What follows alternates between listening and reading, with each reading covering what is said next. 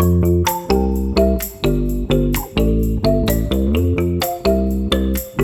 欢迎来到 Mickey 陪周宝的 Podcast 时间，我是宠物训练师 Mickey 谢佳慧。今天我们要来聊聊什么呢？我想要来聊聊宠物的医疗问题。当然，我不是兽医师，所以我没有办法去帮你们解决医疗问题。但是，我觉得台湾有很多的饲主总是不想要面对医疗，你们同意吗？说真的，在我讨论这个议题之前，其实我们就以人类来说好了。我自己本身其实也不会定期做健康检查，我们就尽量就是有运动啊，吃的健康一点，好像就觉得 OK 了。然后真的需要做健康检查的时候，你会觉得哦好可怕哦，或是有时候请家人去做健康检查，我们就觉得啊不要啦，又没事。所以有时候我们可能已经遇到问题，或者是已经身体非常不舒服了。然后再去做健康检查的时候，发现哎，好像不是只有 A 问题，有 B、C、D、E、F、G，然后就一下都爆裂爆出来。所以很多人可能会觉得说，我觉得哦，就在家没事啦，啊，只要一去看医生哦，怎么就是一堆的病？可是有时候是不是我们已经累积了很多的状况，我们才去看医生呢？还是我们有及早发现？所以预防胜于治疗这句话虽然常常挂在嘴边。但是我觉得真的做到的人是不是还蛮少的？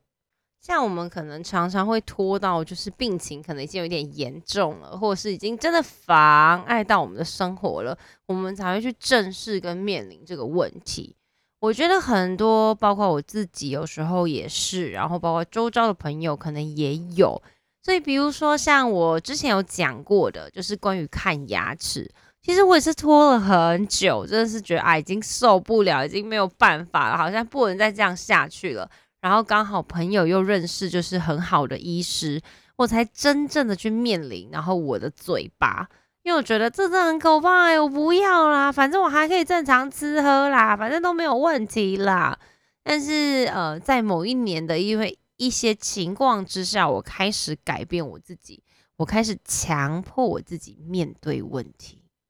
我觉得逃避问题是一件非常简单的事情，可是如果你真的要去面对它，我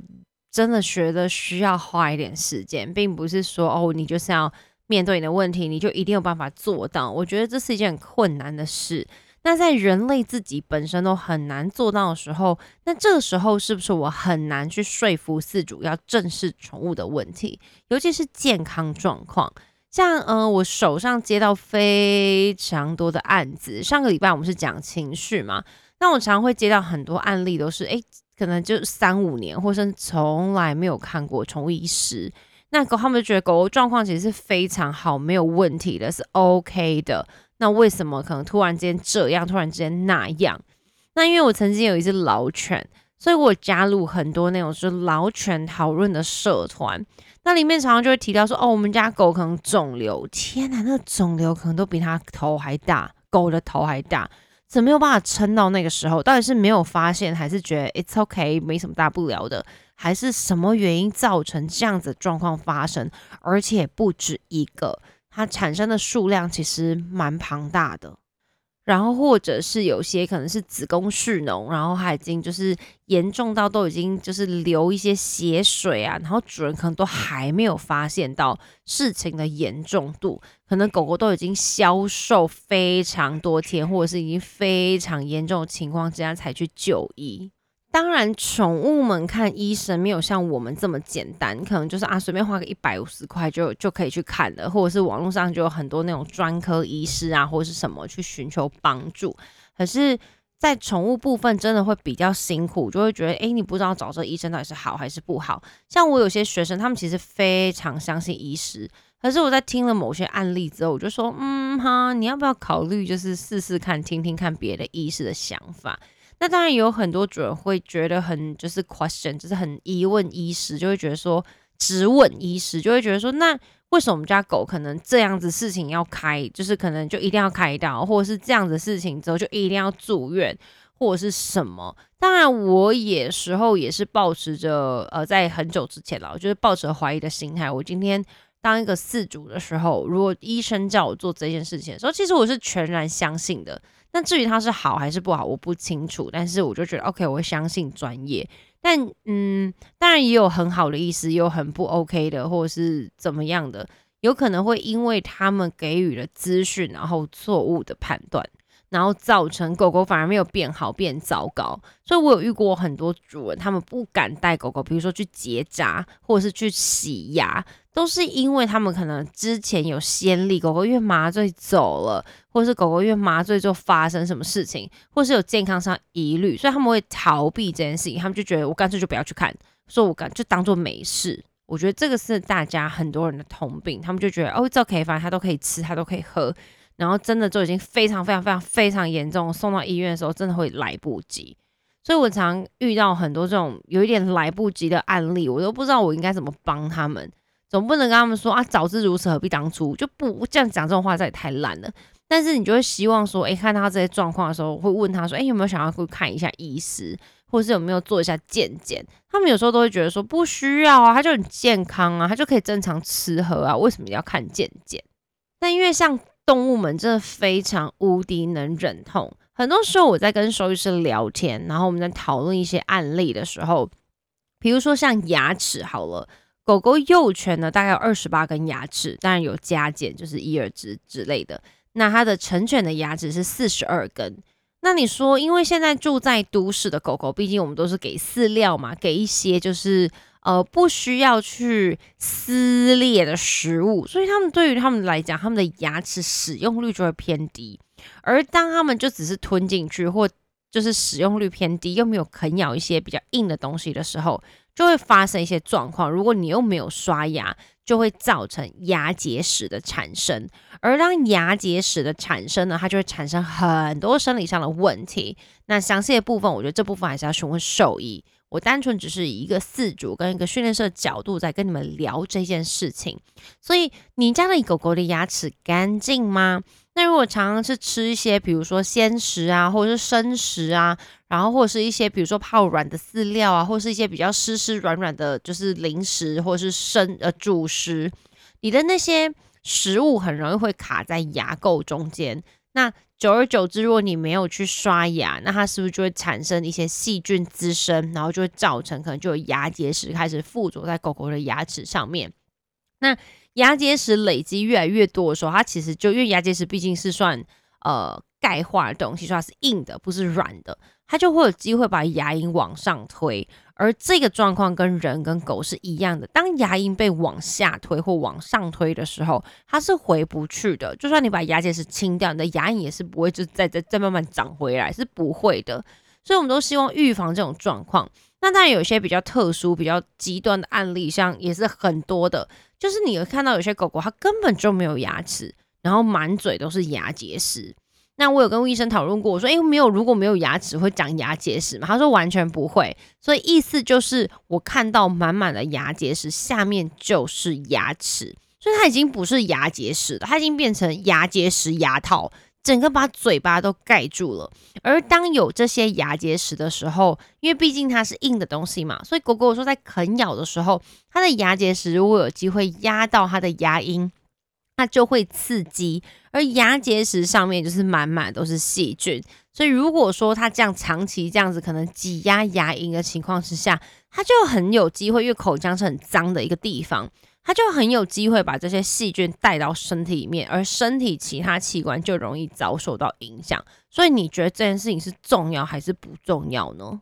没有错，非常多人都会觉得，对啦，你这样讲，但是一定要在做这些事情啊，因为毕竟牙齿对人类而言是一个非常重要的嗯器官嘛，或者它是一个工具。毕竟我们人类可以活八十啊、九十啊，甚至一百岁，所以我们需要使用牙齿的时间非常的长。而且我们，因为我们好像十诶小朋友是几岁，就是可能七八岁就可能把牙齿换完，或到十岁。可是人类就是从十岁要用牙齿用到可能九十岁，好，我们算八十岁，所以你要用七十年的时间。而狗狗其实很像它们的牙齿使用率，其实现在在我们的都市生活里面真的偏低，而且它们使用因为幼犬嘛，幼犬换完牙齿大概在六个月左右。那我们就把它算呢，它可以活到十五岁的情况之下，它的牙齿大概可以用十四年半左右。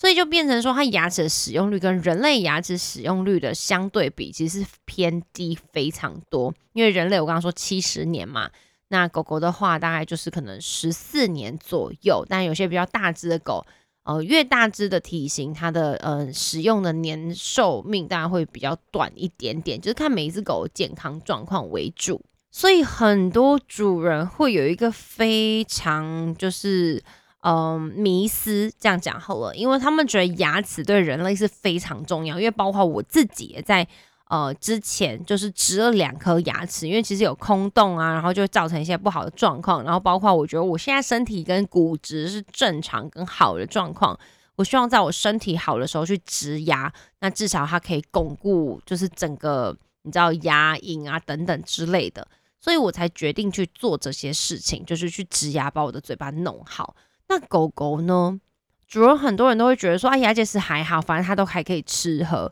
可是你们知道有一种痛叫做牙痛，牙痛真的是没事，就是不痛没事，痛起来真的是要人命。就一颗牙齿，它就可以有致命的伤害，让你就是整个人就是没有办法做事情。像我老公前阵子非常容易牙痛，然后他就是属于那种微微会逃避问题的人，他逃避牙齿不是问题，逃避牙齿的状况，所以。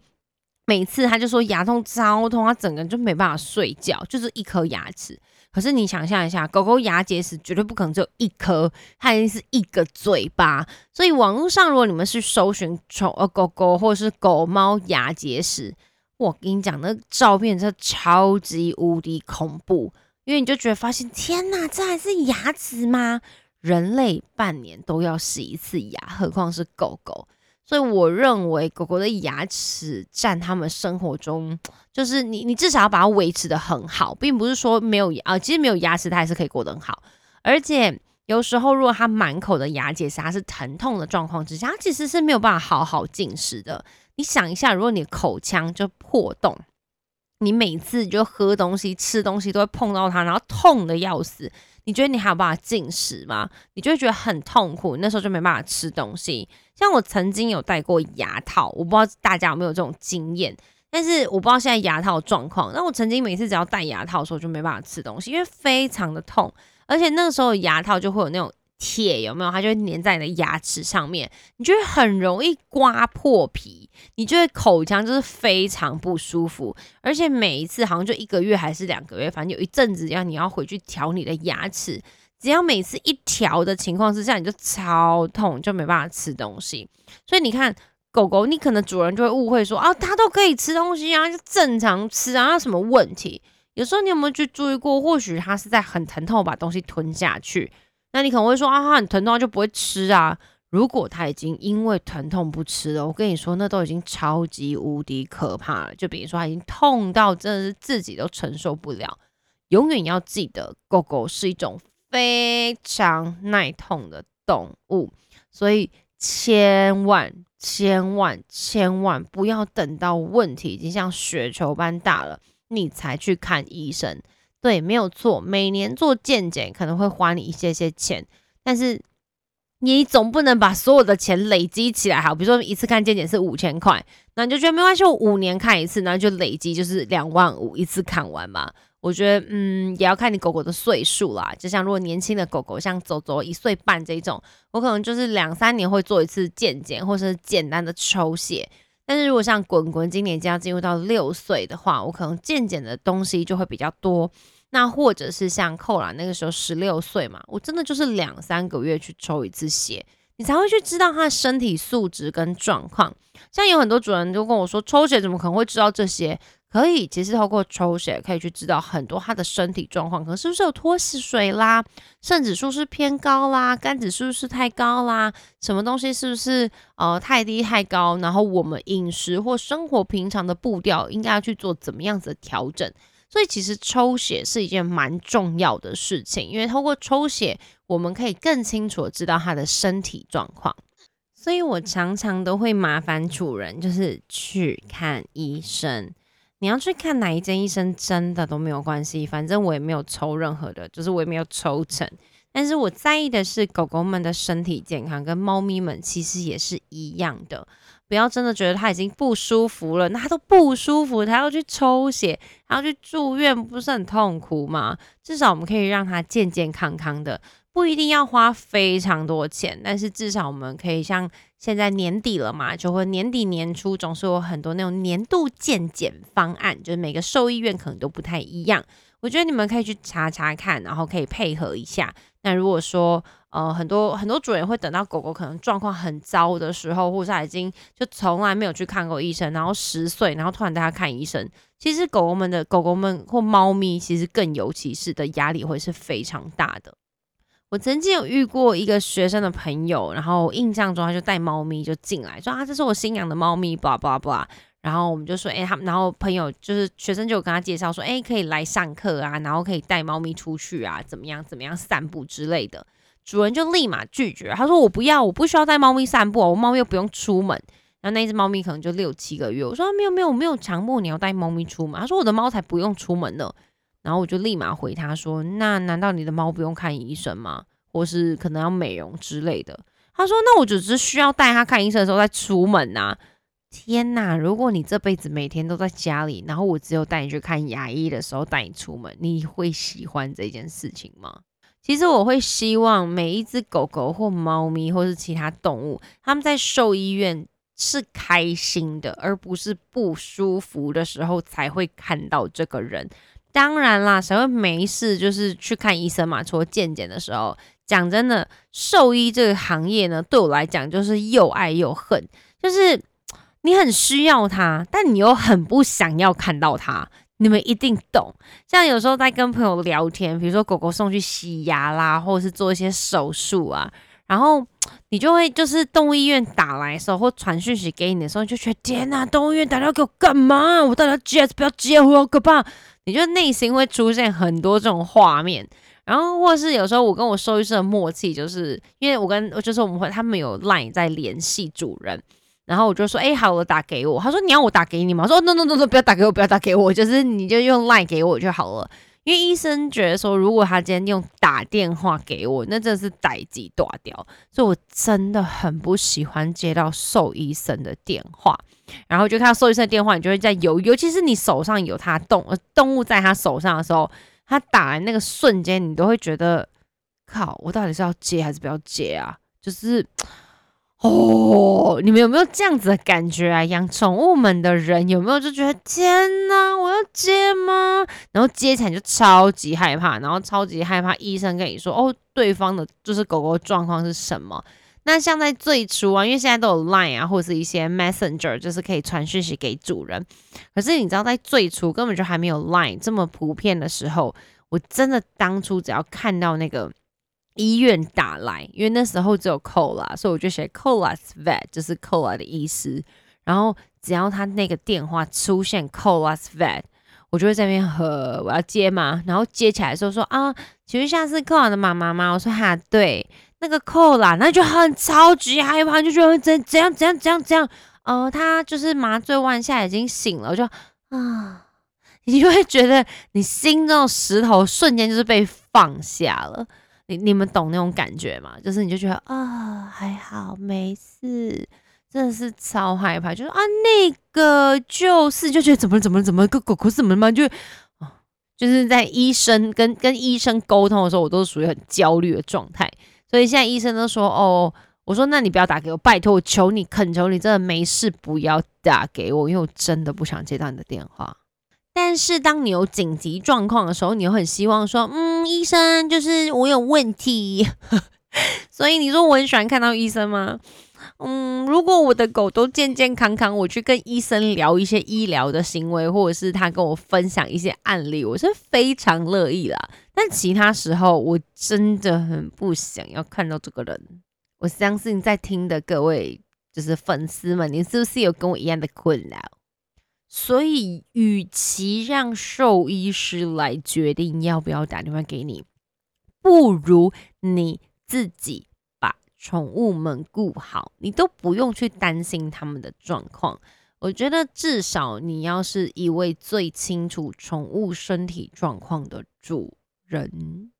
当然，我常常在跟我的学生们说，我说其实我们呃养了动物们之后，其实还是要有一些基本的医疗常识，因为毕竟现在兽医真的是你知道一条路可能会有十间，或甚至你知道二十间，那怎么样才是好的？我觉得每一个兽医有每一个兽医自己专业部分，那也要你接受你喜欢，所以其实我很难去告诉你说哪一个兽医是最棒棒，哪个兽医就是不行，或者是怎么。我没有办法告诉你，因为或许我觉得很好，所以你不喜欢；或许你觉得超级棒的，所以我觉得还好。所以这个部分，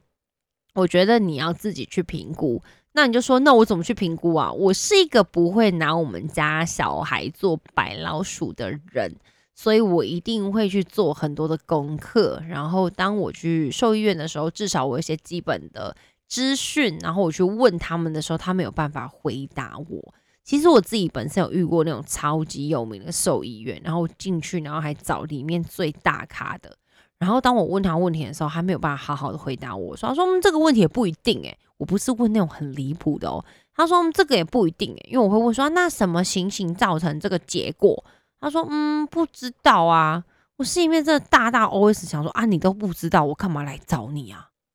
不要私讯我，因为我不会告诉你我去哪里。”所以怎么去选择好的兽医院？我常常会请主人做一件事情，我知道他会很麻烦，但是如果你比较就是愿意这样子的话，其实你可以去跟兽医聊聊天，等下可以打电话去询问一下，或者是说，诶，我可以安排呃，比如说看一下我们家狗猫咪的状况或狗狗的状况，那你可以透过这种简单的咨询，或许要付一个什么诊疗费几百块，因为他们好像有医师工会会一个就是标准。或许需要付一个比较，就是比较不是这么贵的咨询费，或者是那叫什么挂号费。那至少你可以透过这个医生跟宠物的互动，去理解到哦，这个医生讲话是不是你喜欢的，或者是他提供的医疗方式是不是你可以接受的。我觉得可以用这种方法，然后去找到比较适合你的兽医。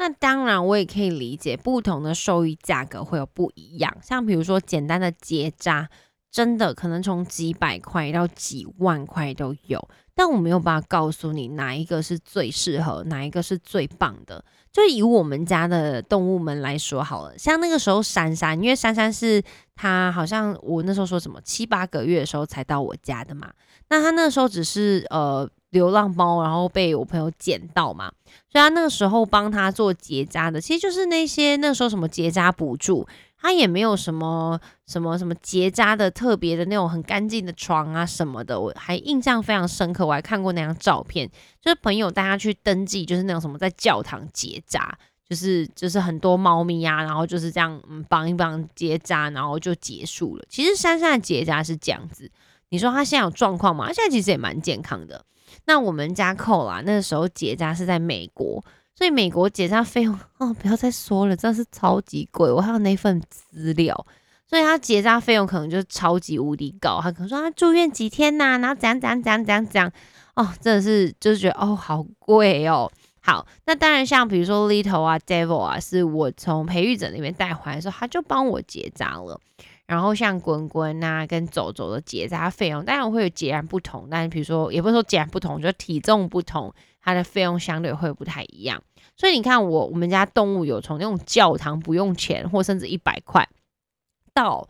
可能真的我有花过一两万块以上的都有。但是到底哪一个比较好，我真的没有办法告诉你。因为我觉得要看状况，但当然现在我已经有丰富的，哎，不要说丰富，应该说有足够的宠物知识，所以啊，跟我觉得我有足够的经济能力，当然我就希望提给提供给我们家宠物比较适合跟比较好的。但你说什么样是最好的？我觉得不一定，毕竟我可能认为，哎，一千块是 OK，可是你觉得一千块可能太多。所以这个部分真的要自己去评估，然后也要用自己就是可以可以 handle，就是可以接受价格，然后去去做这件事情，没有对与错。但是你只要不做，我觉得都不是这么好。我宁愿你们多去尝试，或多去你知道认去理解他们的身体状况，都会好过于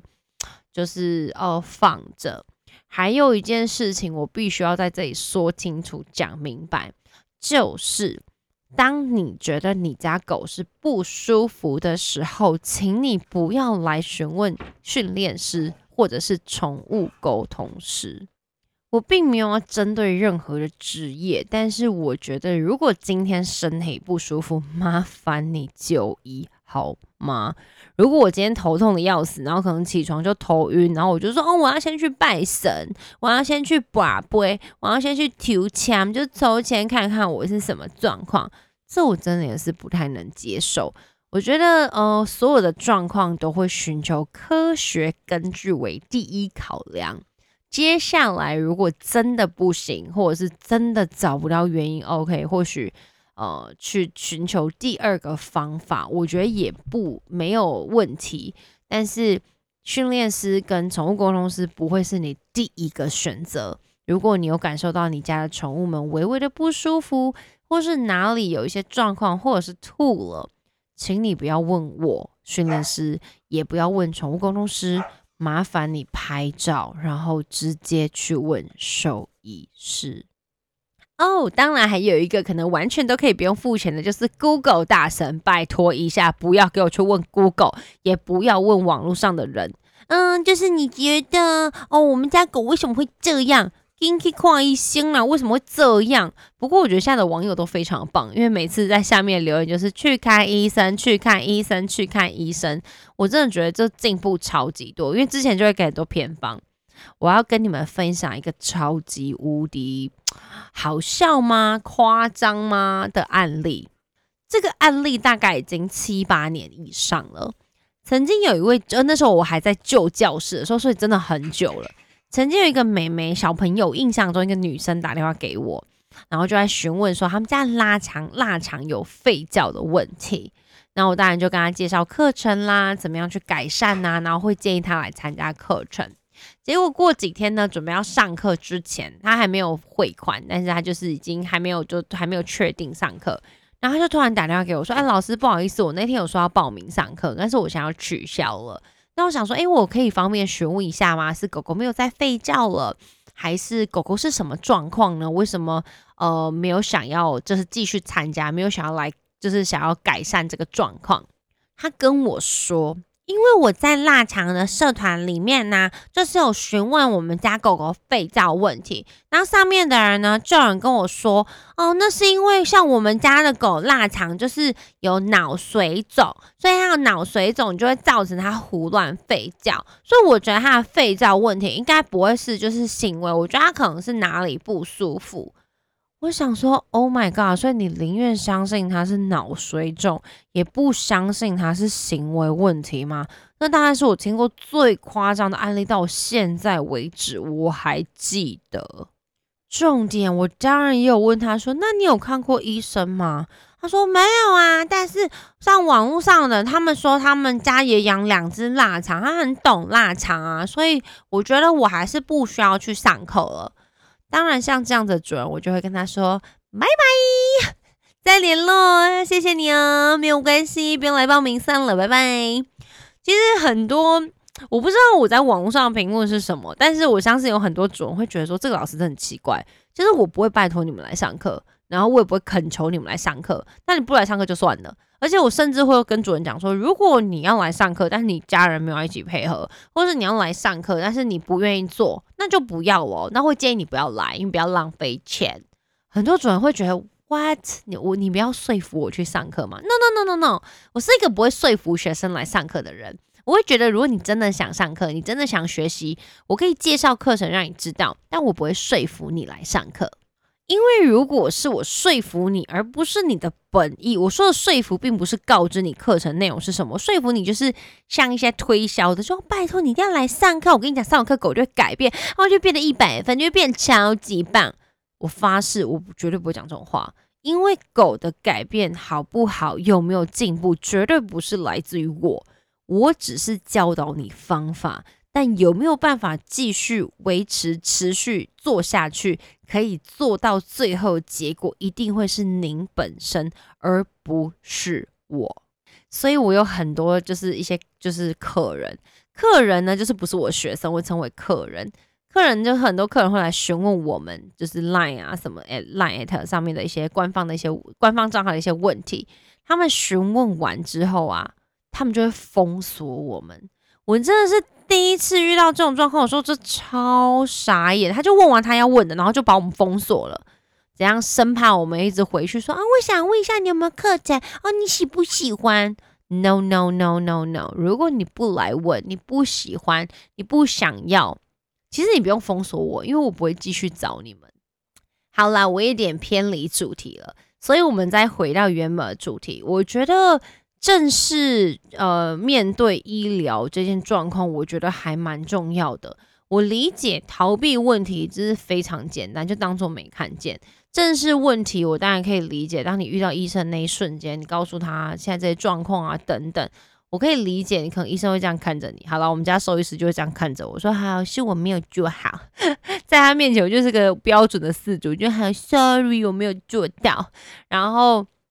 的情况之下，那他当然会希望以他的能力去，就是帮助我，然后让我们家动物们更好，状况可以更，你知道，更理想。所以意思就是，我可以理解，有时候我们在兽医师面前，或是在牙医面前，可能就哈哈，就是要专业面前，不要说谁。像我，我最近都会去正骨，然后正骨师就会说：“你用做暗困哈，都很晚睡哈，从你的骨头就可以看出来了。”我想好厉害哦，就是在专业面前就觉得会光溜溜的，就嗯好尴尬哦。但是至少我觉得面对自己害怕的事情。我我可以理解啦，很多因为医疗的状况会让我们，就是可能有时候会失去一些，这失去自己很爱的动物们，或是等等之类的。但是我不希望，我宁愿我是用比较啊科学的方式去面对这些事情，而不是让我的孩子们痛到不行，然后身体不舒服，然后还要自己来承受。毕竟动物们承受痛的能力真的超乎你的想象，所以麻烦你们拜托，如果你们两到三年内都还没有做过任何健检的孩子们，跟医生预约打电话好吗？哦，这不是东森购物台啦，我们就是啊，现在就开始打电话，那不是，就麻烦你跟兽医师预约时间，就是至少做一次健检抽血呀。去看一下他的身体状况啊，指数啊是不是正常？因为抽血其实可以看到很多结果，比如说，诶，是不是有脱水的状况啊，白血球啊、红血球啊、血小板呐，有没有甲状腺的问题呀、肝指数、肾指数等等，其实有非常多品项可以做。那很多人会问我说，那我要做什么？那这个部分，我就会觉得你跟医生讨论。那前提之下，就是你要喜欢这个医师，不要被强迫。因为我相信有很多会用贩售的方式，或者说啊就是要全做啊。那有些主人可能就会对这件事情比较反感。所以我觉得你们要找到一个适合你们自己的医生，然后真的不要去逃避问题。逃避问题只会让问题越来越大。呃，我也是花了一点时间，好好去面对我应该需要去面对的问题。所以真的问题不要放着，相信我，放着真的绝对不会变好。好啦，今天好像废话蛮多，然后但是我觉得，呃，毛孩们的身体健康也会影响到我们自己的情绪嘛，因为它不健康，它不舒服，其实我们主人都是难过的。所以我会希望大家都有一只健健康康、快乐的宝宝。那如果当然，如果你你觉得就是医疗费用会比较高啊，等等，现在也有很多医疗保险啊，我都不知道，所以不要来问我。医疗保险部分，你可以请寻求专业的医疗保险人员，那可以给给你介绍一下，哎，宠物的保险可能是什么，或许可以减轻一些些你的负担。那如果你告诉我说我没有钱，大家去看医生，那我会建议您就不应该养宠物喽。好啦，谢谢你们今天的收听，我们 Miki 陪周报，下周见，拜拜。